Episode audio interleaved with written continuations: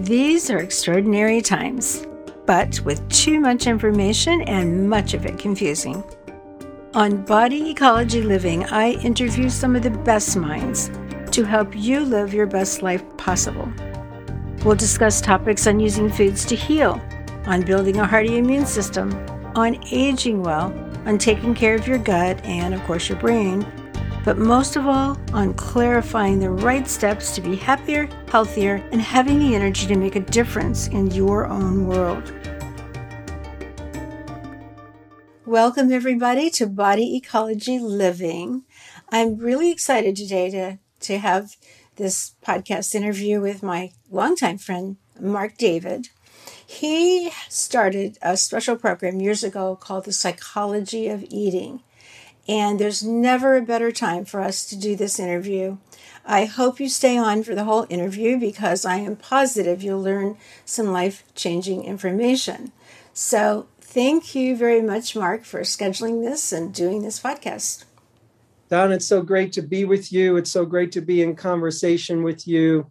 We go back a long ways. And as you know, I, I knew you before we knew each other because I just followed you and you've been just an iconic voice in the health field for so long. So I feel very lucky. Thank you. Well, ditto, because once we met and I realized, well, people don't know this about me, but my first undergraduate degree was in child development because I really wanted to understand how do we humans develop physically, emotionally. Um, and then I went on to get a master's degree in counseling from Loyola University. So I'm of course, very, very interested in, in that too, you know, our emotional development. So I also have had since a kid, like an incredible interest in nutrition. I started off in college to be a dietitian, and it was such a disappointing uh, program. Like, so far from what I thought uh, I wanted to learn so I could help people. So that's why, and I also had this love for, you know, our behavior and our feelings. And also, we had a really you know difficult childhood too and i was hurting and trying to figure myself out and, and behaviors of other people. So never did i think of putting a program together of my two loves but you've done that. So can you tell people a little bit about you and the psychology of eating and the program you developed so we can kind of start there? Sure. Great question. Thank you like a lot of us, I started out in nutrition completely out of personal need. You know, I was born into this world, I was sickly, I was asthmatic, I almost died a handful of times in infancy. Mm. And this is, you know, back in the late 50s, early 60s. My parents, God bless them, they took me from doctor to doctor, nothing helped.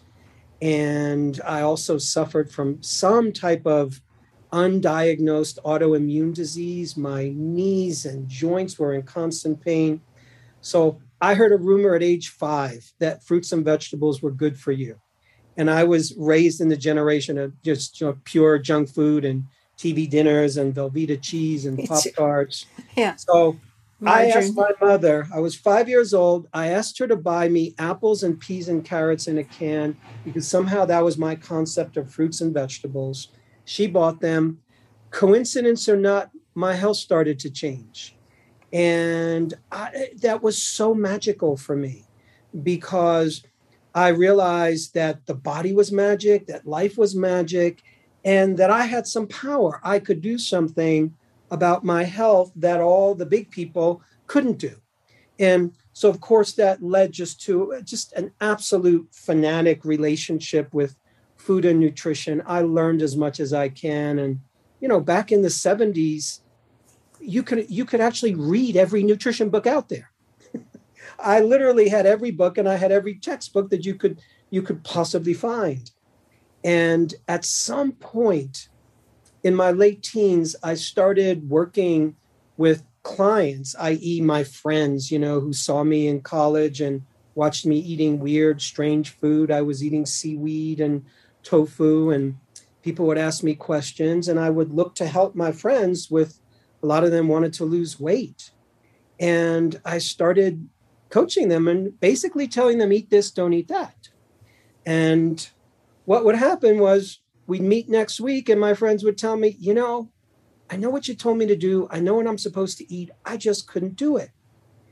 And yet another light bulb goes off in my head. And I thought to myself, unless I understand the mind of the eater and the heart and the soul of the eater, how we work, how we think, I really can't help people from a nutritional standpoint because you just can't tell somebody, well, stop eating that or don't do that. It doesn't quite do the trick for everyone. So at some point, I looked to study eating psychology. And, you know, I was in medical school for a year. I left. I wanted to be a nutritional doctor and I just couldn't make it. I, I didn't like the education. And I decided I wanted to study eating psychology. And this is back in 1981. There was no place to learn it. I couldn't even find a course in it. I found one school where I can do an internship in eating disorders.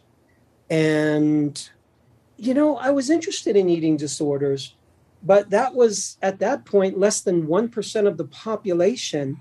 And my thinking is, what about all the other people I know who binge eat and they're overeating and they're emotionally eating and they don't like their bodies and they can't control their appetite and they're constantly dieting. What about them, which is the other 95 plus percent of us?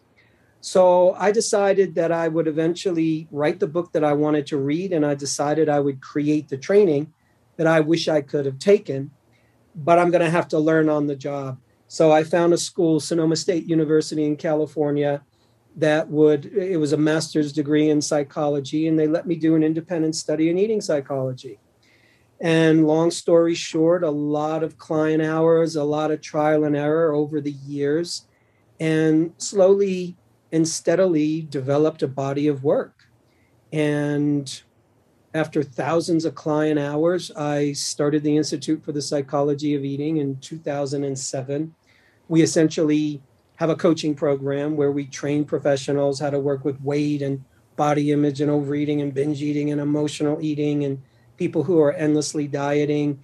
And we blend psychology and nutrition because you need both.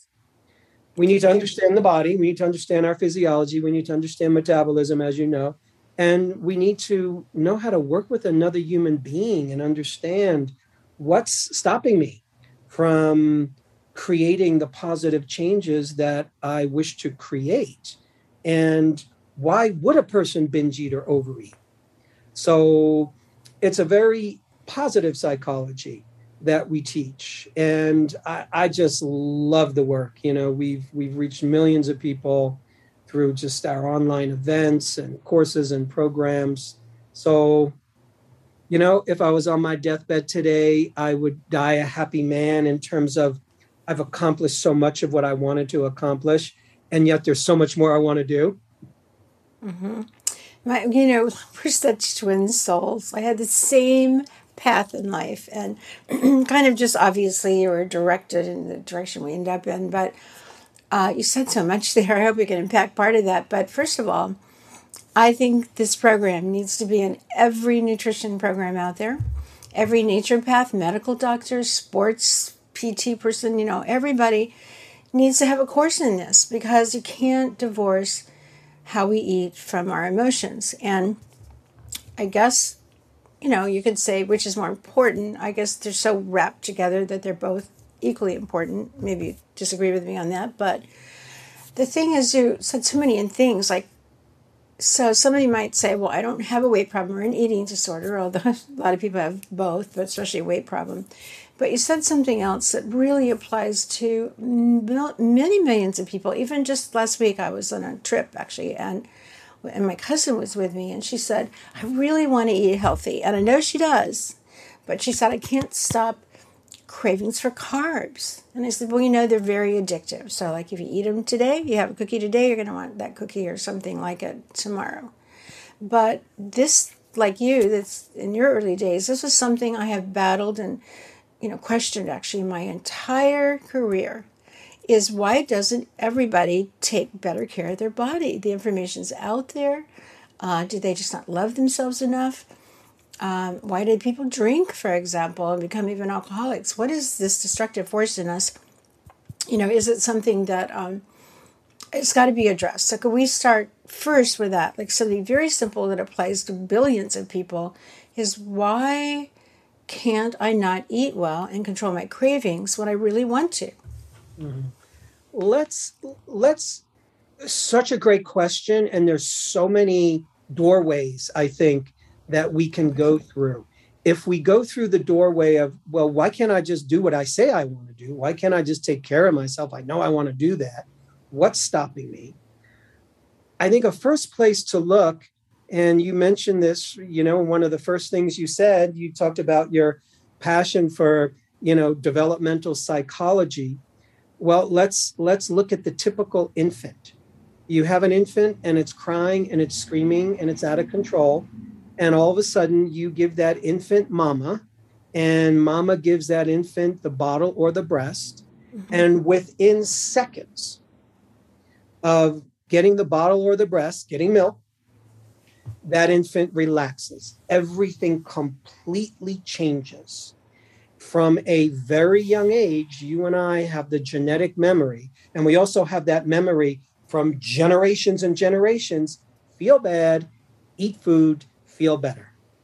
And at that point, to the infant's as yet developed nervous system, that tiny little baby isn't sitting in mama's arms thinking, okay, this is my mother holding me. This is the warmth of her skin. This is her soothing voice. This is the love I feel.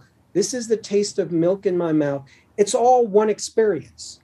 Food is love, love is mother, touch is food, and it's it's all encoded in the body as one. So we use food and and he, here's the beauty of it it's it's a wonderful part of being human that we use food to regulate our emotional experience uh, watch you know any any nature video watch a carnivore looking for food and making a catch and making a kill all of a sudden that carnivore that animal relaxes when it's on the hunt and it's hungry it's intense and afterwards, you have a well fed creature who can chill, who is now in a relaxation response. And so, even, even at the most primitive level, where all designed, every creature is designed to seek pleasure and avoid pain. So, when you and I eat, we're seeking the pleasure of food, we avoid the pain of hunger. And the double bonus is that food, because it's pleasurable, helps take away, at least momentarily, any other unwanted, uncomfortable emotional or life experience. It just works that way. So when somebody tells me, you know, I emotionally eat, let's say, the first thing I want to tell them is you have a great reason for doing that. It makes perfect sense. It makes biological sense. It makes psychological sense why you would do that because we have emotions. I'm angry, I'm lonely, I'm bored, I'm anxious, I'm afraid. And it might be a little bit harder to, oh, figure out, gosh, how do I let go of my anxiety? Do I meditate? Do I listen to music? Do I have to figure something out about myself? For a lot of people, it's much easier to go to the refrigerator and go for the food that's going to relax you because then you have a sort of a symbolic substitute when you can't get the thing you really want. Psychologists call it you reach for a symbolic substitute, the closest approximation of the thing that you actually want. So if you want love, if you want relaxation, you want connection, you want intimacy, you want to feel good, but you don't have that easily available, anybody just about can go and grab some food. And you can get Today, that especially. moment. yes so so i think it's it's good to start from the place of it makes sense why we do that behavior and then part of the challenge becomes we often have to find a reason for change a reason to change my habit that supersedes the immediate gratification of the habit so any food, the carbs, the sugar, the chocolate, it provides immediate gratification. And once again, think the infant mind. Infants want immediate gratification. Toddlers want immediate gratification. You you couldn't tell your son and daughter when they were 3 years old, listen, I'm not going to give you so much ice cream every day because when you get older, it might affect your weight, it might affect your gut flora, it might affect inflammation. Three year old doesn't want to hear that. I want what I want when I want it. Now, that's a feature of the human brain. And what happens is many of us get a little stuck there. We get stuck in immediate gratification as opposed to the delayed gratification kind. So, if I'm not feeling good about myself, reach for alcohol because it's going to make me feel good right away.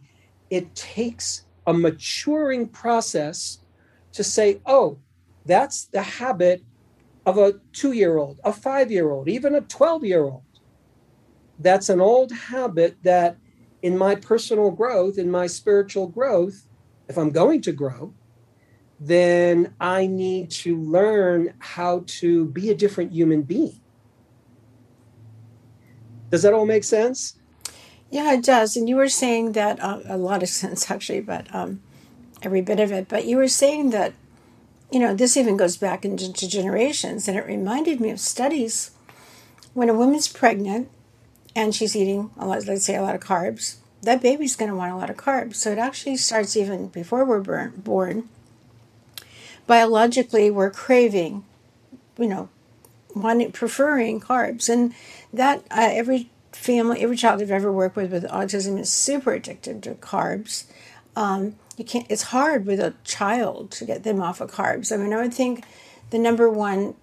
I mean, not everybody's alcoholic, but I'm sure there's sure a lot of people out in the world that are stuck with their carb cravings. You know, they have to have bread; they can't give it up. There's that addictive quality to those foods. Yes. But what you're saying is is that you've got to mature enough, which could take a while, maybe never, um, to have another reason for wanting to overcome that desire to have that piece of bread or cookie or whatever. So, when I'm wondering, like for example, women, a lot of women I've noticed that don't eat very well, when they become pregnant, all of a sudden they do want to start to eat better. They may not know how to yet, but it's mm-hmm. too bad, too late but that's a motivation. But can you? Uh, so let's talk about that some more. What if somebody isn't going to mature enough, or they don't have a? How would they find a reason that's strong enough to overcome that daily desire for that piece of chocolate? Such a good question. We have to wish to find a reason. Uh, let's look at it this way. Uh, a, a, typical client that I've seen, I've, I've probably seen this kind of person hundreds of times who will say, I'm addicted to chocolate. And they generally eat a bunch of chocolate and they eat chocolate every day. And they know they don't want to eat chocolate. It gives them a high. They love it. And shortly afterwards, they get brain fog. They get a little bit irritable or they get fatigued and or they're gaining weight and they want to get off of chocolate, but they can't get off of chocolate. So, how I work with a person like that is in general, when you look at that person's life, the best thing they usually have going in their life is chocolate. That's the best thing. And I, uh, it's it's oftentimes that profile of a person. They might be lonely. They might not have relationship. They might not have intimacy. They might not have the kind of work that keeps them engaged. They might not have the kinds of relationships that feed them and nourish them.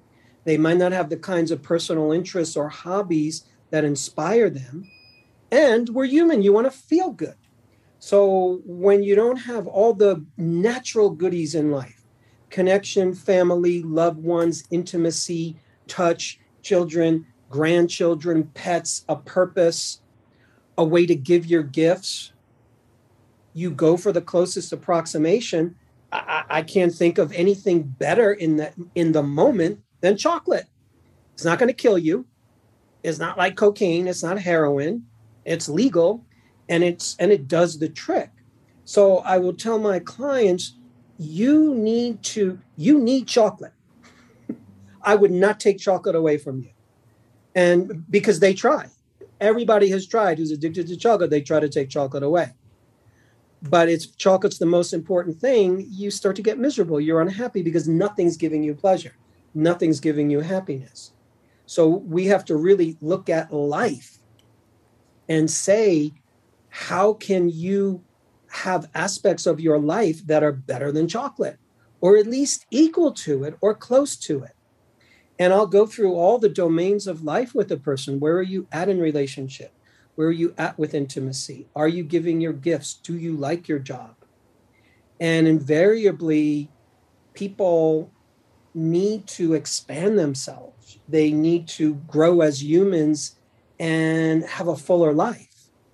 And as you have a more full life, chocolate becomes less important. So it's not about fighting the chocolate. No, like eat the chocolate. And while you're eating the chocolate, let's look at the areas of life that we're really going to focus on.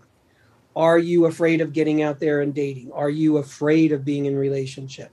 What do we do about that? How do we talk about that? I meet so many people, particularly women, who they're single and they're afraid to be in relationship, afraid to date because they think they have to lose fill in the blank, five pounds, 10 pounds, 15 pounds, 20 pounds. And they and, and they haven't dated in years for that reason. And to me, that's unacceptable. I'll I'll say to them, Do you know anyone who looks like you and has your same body and they're happily married or they're happily in a relationship? And it's always yes.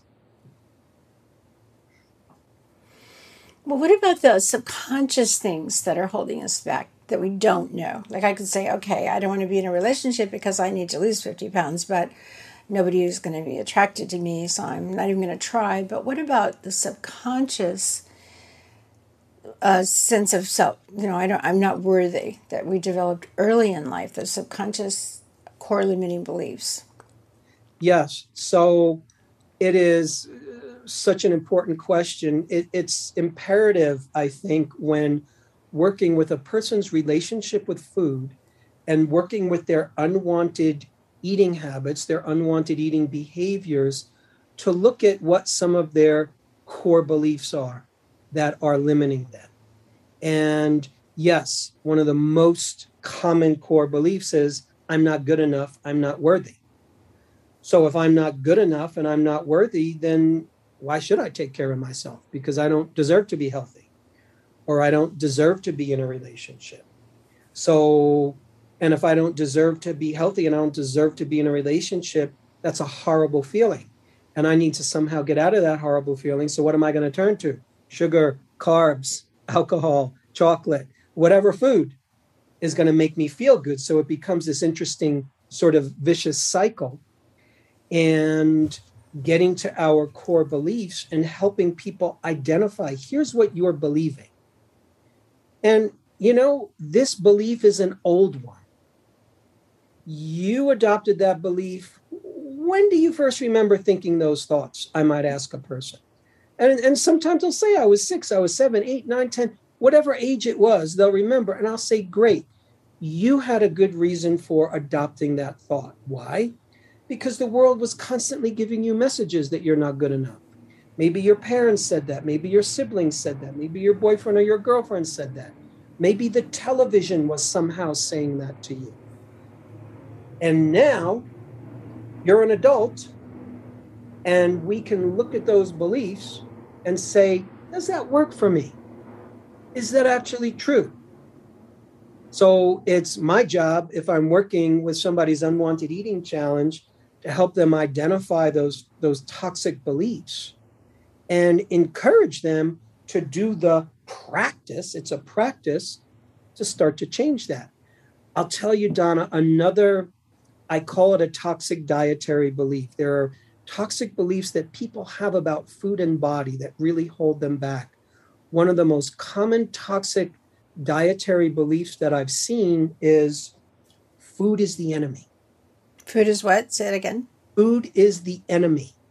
Enemy. Oh yeah, yeah, absolutely. I see that all the time. People have stuck and pushed themselves into a box where they're eating five foods. Yes. Is that what you're talking about? Well, there's they, many they versions of bad. That. This is bad. They don't exactly. You know, and yeah, okay. So it's the good foods or the bad foods. These are affecting me, or I'm trying to lose weight. I can't lose weight. How come I have weight? Because I eat food. Food equals weight on my body. So if I eat food, I'm actually eating the enemy because my enemy is body fat. Where does body fat come from? As far as I can tell, what science tells me, it comes from the food that I'm eating. Therefore, every time a person has their appetite stimulated three, four, five, six times a day, they will literally go into a stress response. Or every time they sit down to a meal, every time the brain senses enemy, this is this, this is how the primitive brain works. The brain senses an enemy or it senses threat, and we will go into some degree of physiologic stress response, fight or flight response, sympathetic nervous system dominance, all the different ways of saying the same thing. And as part of the stress response, depending on the intensity of that stress, your digestion goes into some degree of digestive shutdown, assimilation decreases, nutrient excretion increases, and on top of that, our appetite is deregulated during a stress response. And on top of that, if that stress response is more day in and day out and low lying, we tend to produce more cortisol and insulin. Those two hormones will track each other.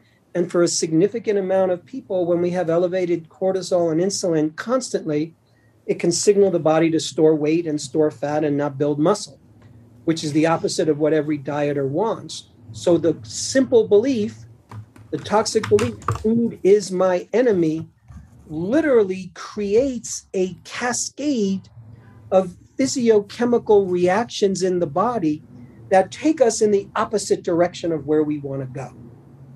And in a way, we're going against natural law. You might as well walk around thinking breathing is my enemy or the sun is my enemy. Um, no, breathing is your best friend, food is your best friend. Thank goodness you have it. Okay, you're under the stress. Certain foods eliminate stress. Alcohol does, for example. And yeah. uh, that's easy to go to that. But what about you know, we we've been fed certain foods all of our life. Like I grew up in the South, so you know, uh, we had a certain a certain kind of food, a lot of fat and barbecue and kind of stuff like that. I fortunately do not have any craving for that, but a lot of people default back to what they were raised on, like it's what they grew up doing, and they have these habits. How how are those habits or those very known, you know, the diet they grew up on is so comfortable? Mm-hmm. What what about that? Like how how do you break habits? Yes, wonderful question. Here's how I approach that. Um, when you're mentioning habits, I'm assuming it's the uh, it's the sort of unwanted habits, and the unwanted habits that we're talking about. If we really examine them, they tend to be automatic.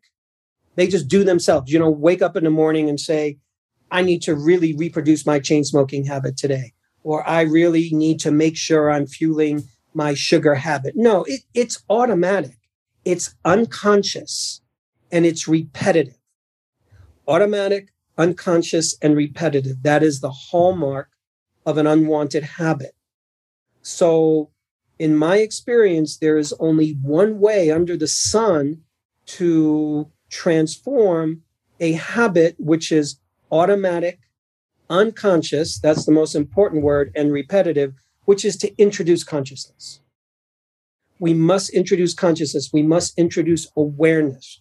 We must introduce a form of practice because otherwise the habit's just going to keep doing itself.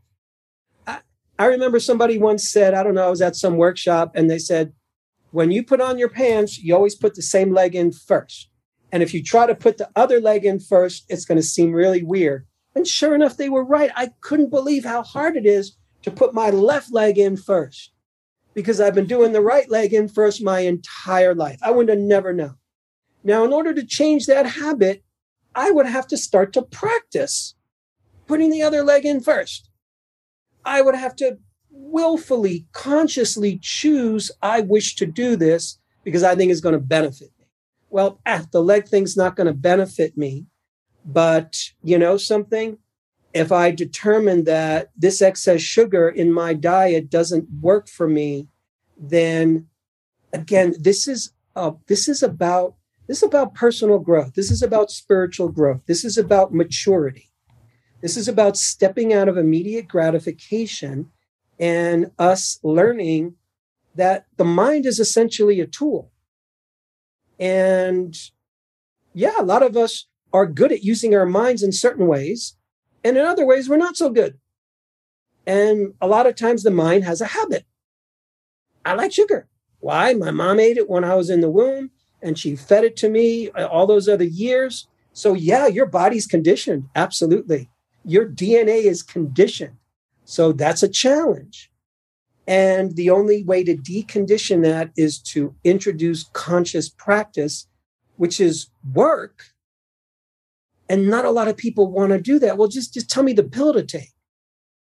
You know, and, and for some people, yeah, we might be able to correct some nutritional deficiencies or some gut deficiencies that are helpful. But even to do that, you'd have to be regularly taking certain pills. You'd have to be focusing on going to your practitioner.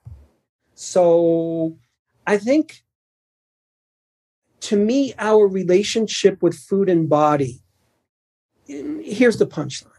Our relationship with food and body to me is always asking us to grow somehow. It's asking us to grow as a person.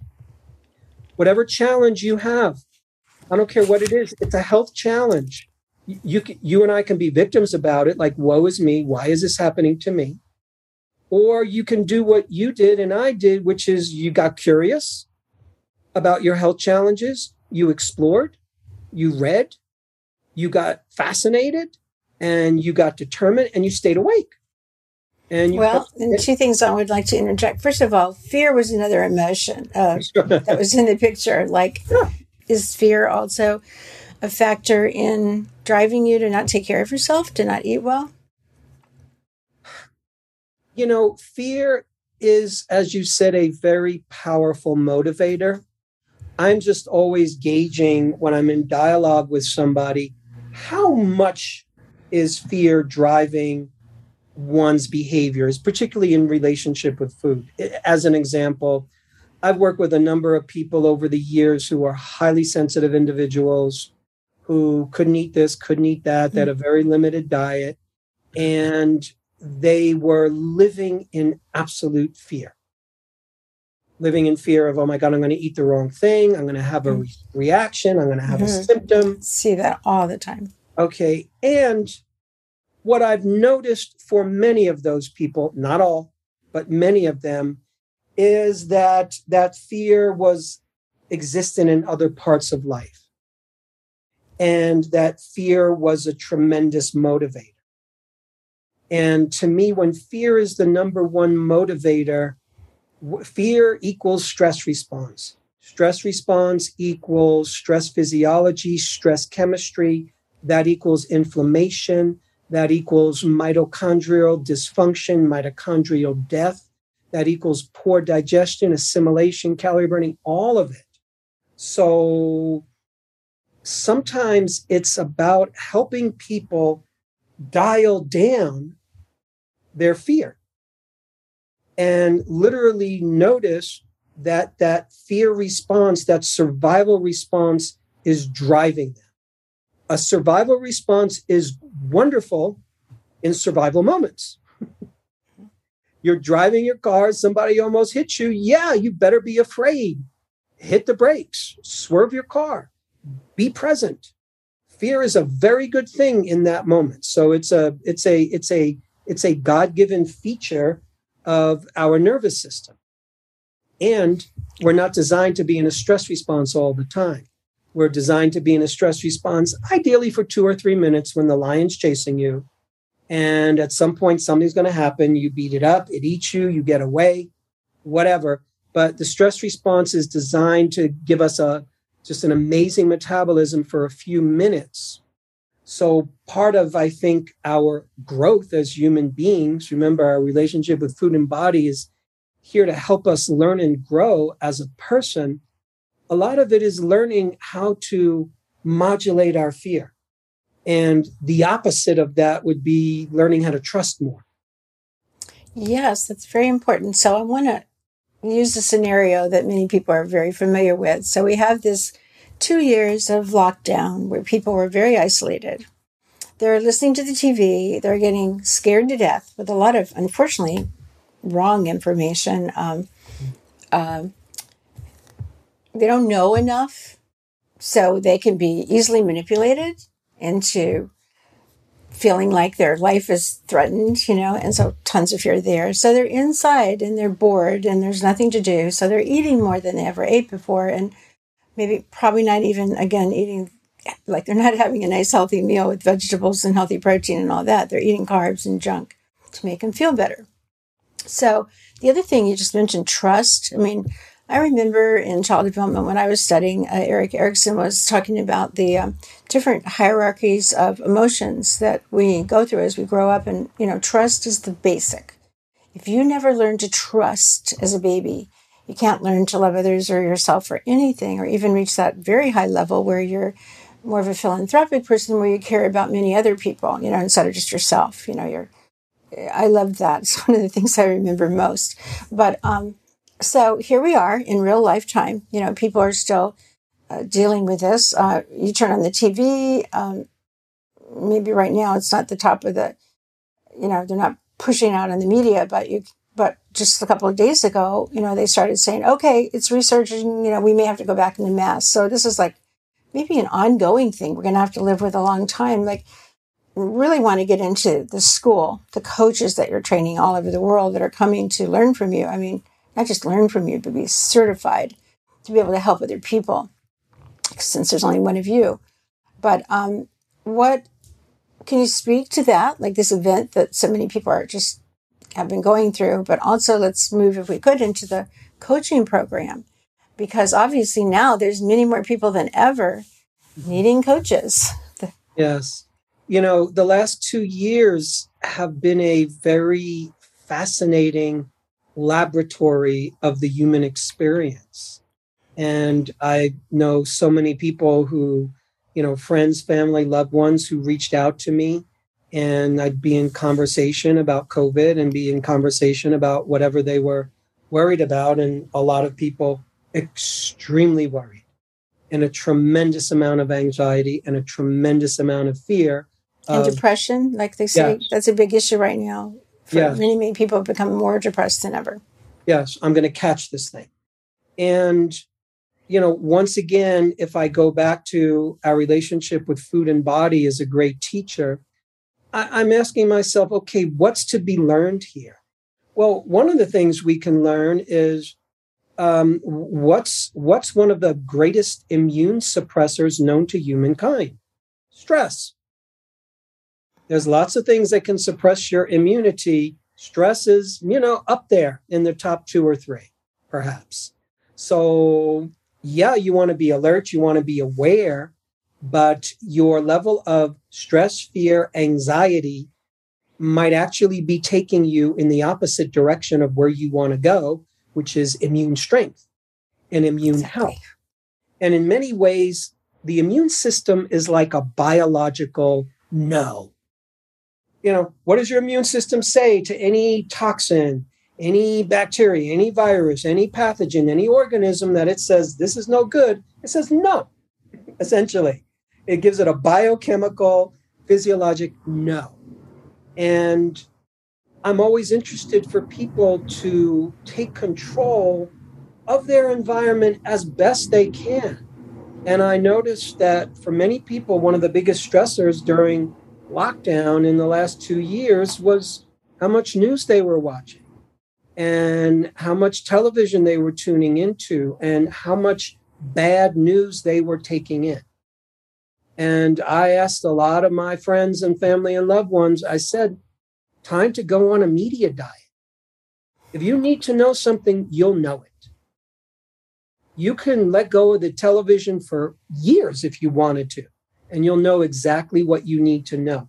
If that experience of being in the media, of being on social media, is causing you more stress and more upset, then you have the power to control that because we're getting so many fear messages coming from the media in these last two years. We're getting conflicting messages from the media.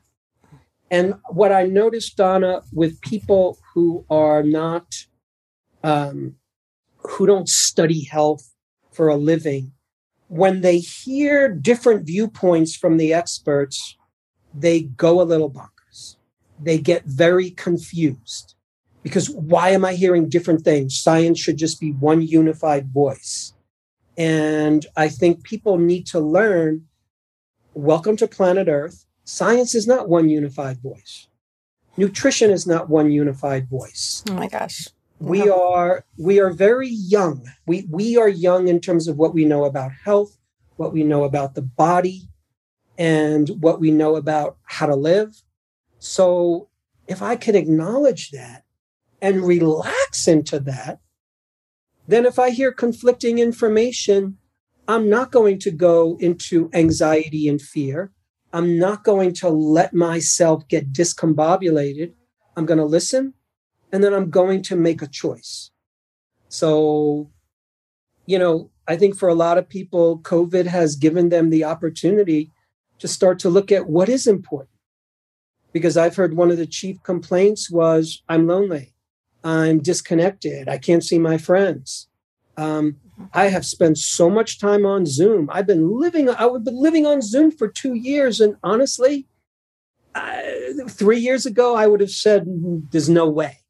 And I've reconnected with so many friends, so many people who are precious to me, and having just group meetings with people I care about on Zoom. Um, you know, however we can create connection, I think is important during times like these and adopting an attitude of trust. Uh, you know, if if you take care of yourself, eat good food, do the lifestyle practices that you know are healthy for you, and let the chips fall where they may. Live your life. You actually reminded me of something that I think is important. Um, let's say that you're tuning into the media all the time, you're listening to all these people, you're hearing conflicting information. Uh, should you be car- carnivore? It's so good for fertility or whatever, a thousand things. And all these people with testimonials say, oh my gosh, I'm carnivore and now I'm a whole different person. And then you hear about low carb, vegan, whatever. It's so confusing for people today. But here's the same with the media. Um, I think what I've learned long ago, wish everybody would learn, is that we have this intuition. We have a, our body speaks to us. It gives us a lot of clues when something's working or not working. So if all your energy and focus is on the media and what they're telling you, what other people are telling you in their podcasts or whatever, you can't find what's right for you. And with you, you've got to be spending alone time with you. Mm-hmm. Um, you know, and the thing is, the body's changing all the time. Its needs are changing. So maybe you do need to be on a low carb diet initially. That's what I suggest to people low carb. But you don't want to always be on a low carb. You don't want to always be eliminating all the FODMAP food, uh, foods, for example, because there's a front and back to everything. So, yes, there's a good reason for doing it, but you know, it's got a backside to it. And so, uh, ultimately, I do think we definitely need to learn. I think knowledge is extremely important, but then in the end, does it work for you? And then you have to try it and then get quiet and still and watch. Um, also, things, you know, t- to me, we, one of our principles, body ecology, is the principle of step by step. So, and I'm sure this is true in the psychology of eating program, which I really want to get into. Um, people can't just do everything. They can't, they can't listen to our podcast and say, okay, I'm getting rid of the fear. I'm not going to be depressed anymore. I'm not going after cookies. I got it, you know, but they're not going to be very successful. So step by step is important too. But like, I'm sure, I'm sure you probably agree with that. But do you want to say anything about that? And then can we go into the psychology of eating program? All yeah. the coaches that you're training, uh, like I said from the, in the very beginning, your program really needs to be in all nutritional programs and medical schools and everything, in my opinion, because it's a game changer. Yes. Thank you. So, to your point, step by step, who was it? You know, the, the Taoist philosopher Lao Tzu said, you know, the journey of 10,000 miles begins with the first step. And we are so conditioned to wanting to win the lottery. Like, I want it all at once immediate gratification. Give me all the money. Give me the pill that's going to make me lose weight. Give me the one secret that's going to change it all and this is part of us maturing into adults into kings and queens into our royal self which is understanding that things take time and celebrating the small steps, celebrating the little successes. Because if we don't celebrate the little successes and we're constantly looking for the big win, then we're missing out on life, I think. Um, so our training, you know, gosh, it's it's been in existence for I don't know since 2008, maybe. Uh, it's an eight month, fully online training, and we have, I would say, about 60% of our students are an already practicing professional, a naturopath, a doctor, a chiropractor, a health coach, fitness people, et cetera, et cetera, dietitians, psychologists. The other 30, 40% are first time coaches. And we train people how to work with weight and body image, overeating, binge eating, emotional eating, people who've been endlessly dieting. And we also talk about how to work with common health conditions that have a mind body component like digestion, immunity, fatigue, and mood. So we combine nutrition and psychology and combine counseling and coaching tools to figure out how to work with each person individually. You know, something like binge eating, there can be a thousand reasons why a human being binge eats. It might be very nutritionally related. Some people have the toxic nutritional belief fat is bad, fat in food is bad, fat in food is evil. So if they're eating a very, I know meet so many people still who are eating a very low fat diet. And if you're deficient in essential fatty acids, what's going to happen? You're going to have all those, all the deficiency symptoms. You might have poor digestion. You might have dry or oily skin. You might have brittle hair. You might have brittle nails. Hormones have, are not, you have to have healthy fat to have healthy hormones too. Yes. Oh. Yeah. So, well, so so so then what happens is the person's not eating fat and three or four o'clock comes in the afternoon and they're binging and they're binging because they think they have a willpower problem. But what's happening is the brain is accurately assessing hey you are missing something. Something's off. The brain isn't always smart enough to say yo you're missing essential fats. Usually for most people's brains, the brain is just going to scream hungry, just eat. And so people will binge on anything and everything, but it's actually a biologically driven eating that makes perfect sense to the body because the body thinks it's starving, the body thinks it's dying. It needs a key macronutrient that we're not getting.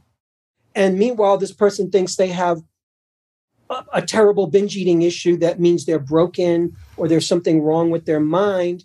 And no, you have a toxic nutritional belief that's actually affecting your body. I'm so glad you said that. I was just recently reading and learning how the two very critical protein and fats have to be you have to eat them then the brain gets a signal that shuts off your desire to eat so the brain you got to have the protein and fat. So people that are continuing like on a low fat diet and they're eating all the time, they're not getting the fat that the brain needs. Uh, and the protein can be in a number of you know, from a number of sources. It does not have to be animal protein necessarily. But um, in the program, how much in the, over the eight months, how much are people, how much is nutrition? How much is psychology? Like, are they getting both?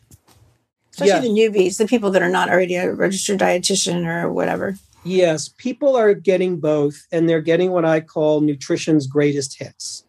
Uh, I think what happens is for a lot of people, people think that they have to know every arcane nutrition fact under the sun in order to know something about nutrition.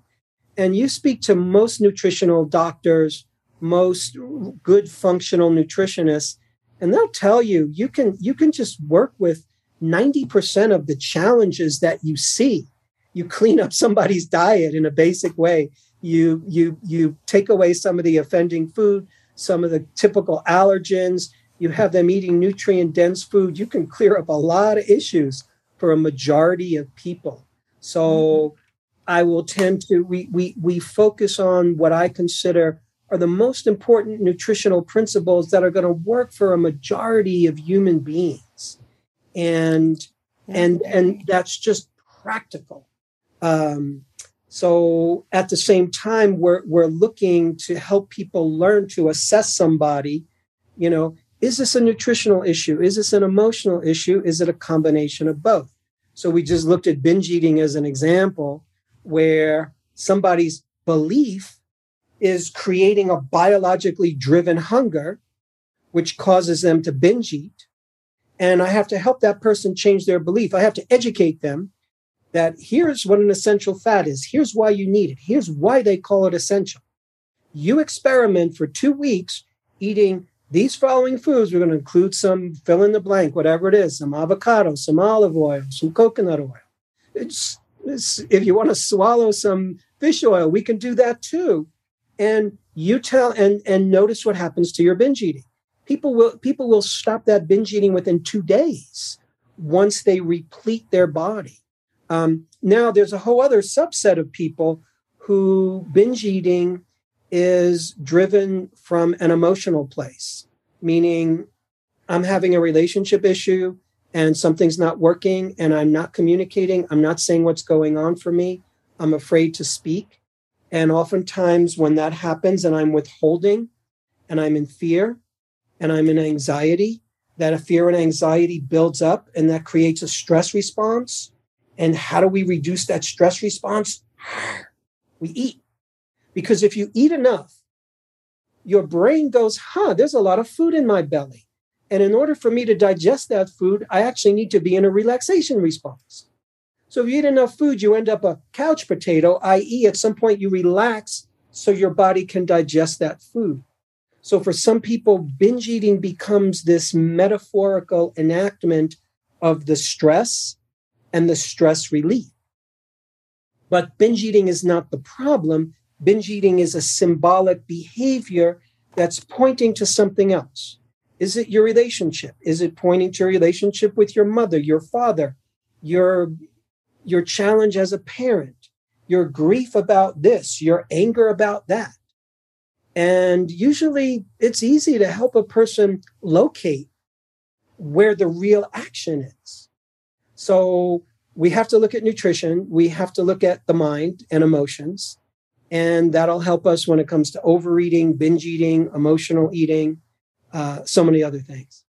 Let's say a person has a, an issue with their father, for example, uh, a lot of anger toward the father, and uh, it's coming out by eating angrily eating. I mean, kind of a like beating themselves up too, and just like relieves that that feeling that they have that they're totally not addressing, stuck in there for a long, long time. Does the coach that the person's working with actually help them work that out, identify it, and deal with it, and like resolve the problem too, or are they just yeah? I mean, Absolutely. So really, the first step is identifying it. Mm-hmm and identifying it in such a way that the client goes, oh, right. The second step is making the behavior, that unwanted behavior, making it right, meaning helping my clients see that this behavior, this unwanted binge eating behavior that's connected to my anger towards my dad, makes perfect sense. It's not something that I should look in the mirror and go, something's wrong with me, something's broken about me. No, there's nothing wrong with you. There's nothing broken about you. If you're angry at somebody, you always have a good reason to be angry. And for a lot of people, anger is a difficult emotion. It's not an easy emotion to express. The world doesn't like angry women, for example. The world doesn't particularly like angry men. So we're not encouraged to really know how to work with anger in a productive way.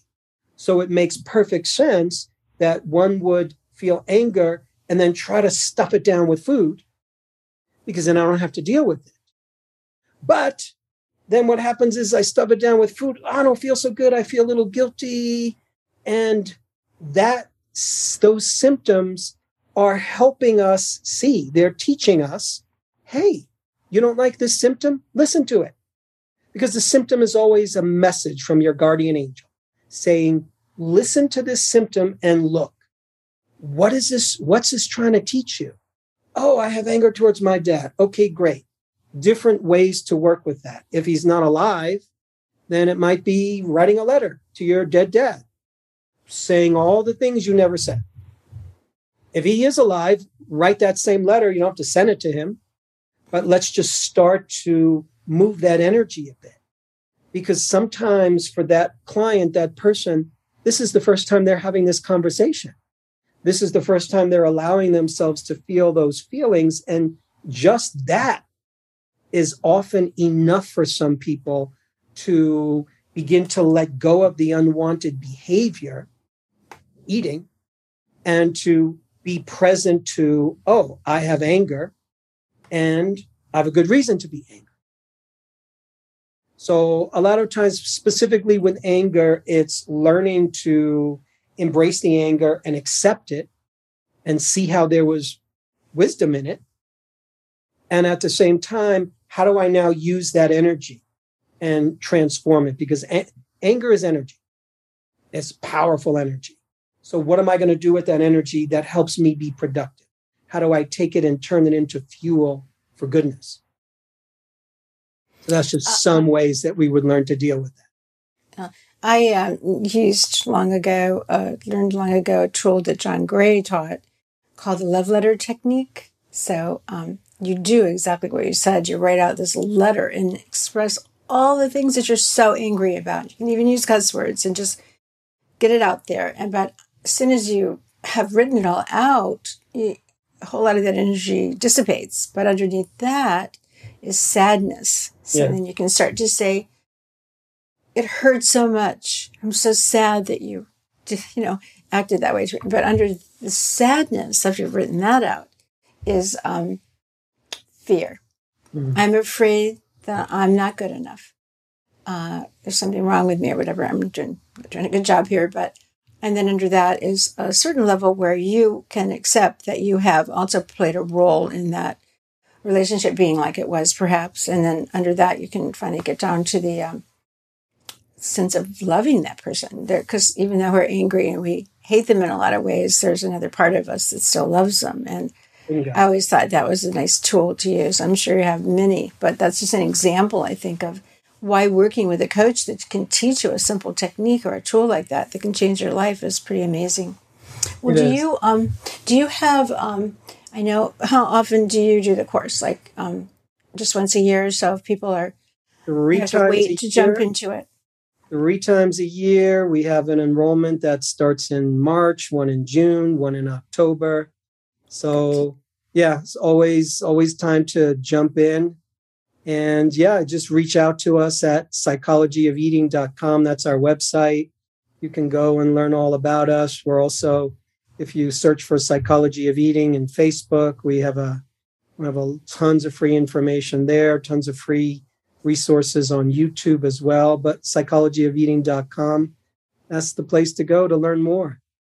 And there's a video right on the first page that you can click on where the you have all these practitioners who graduated from the program, and you can see their sincerity in telling you what they got from the course. And you know, they're practitioners now; they're helping people, and uh, they're just it's just gave so much meaning to their life. So I'd love for people to watch that video, at least that.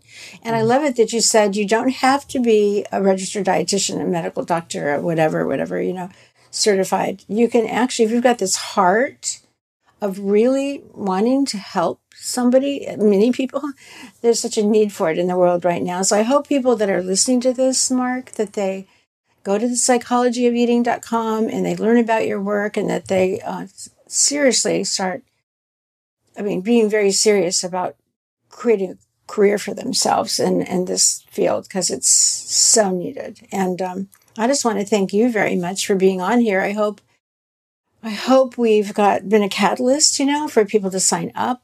I don't care if you aren't going to do anything with it. I think you'll gain so much just personally. And so thank you. I know you have a hard stop right now. So I just thank you so much. I love you. I always have for, from the minute we met. And I just think you've just created such a gift. So thank you for that. Donna, thank you so much. Thanks for the kind words. I love you as well. Thanks for the opportunity to be in this conversation and speak to the people in your world. And yeah, more to come for us. Sounds good. Right. Thank you. Take care now. And for everybody listening, thank you for staying uh, on this long and following us to the end. And hopefully, you know, you've gained a lot from this. I know I have just listening to Marc. So thank you all for listening. Body ecology is not a diet. It's a way of life based on seven universal laws that always guide us toward the truth. If you want to know more about us, about these seven universal laws, and about our amazing, effective products, go to our website, bodyecology.com. Also, for a free transcript of this show, go to our website. Again, that's bodyecology.com. And of course, if you like what you're learning, we'd be very grateful for a review on Apple or wherever you listen to your podcast. If you've got a topic you want to learn about, just let us know. This information does not replace the advice of your doctor or healthcare professional.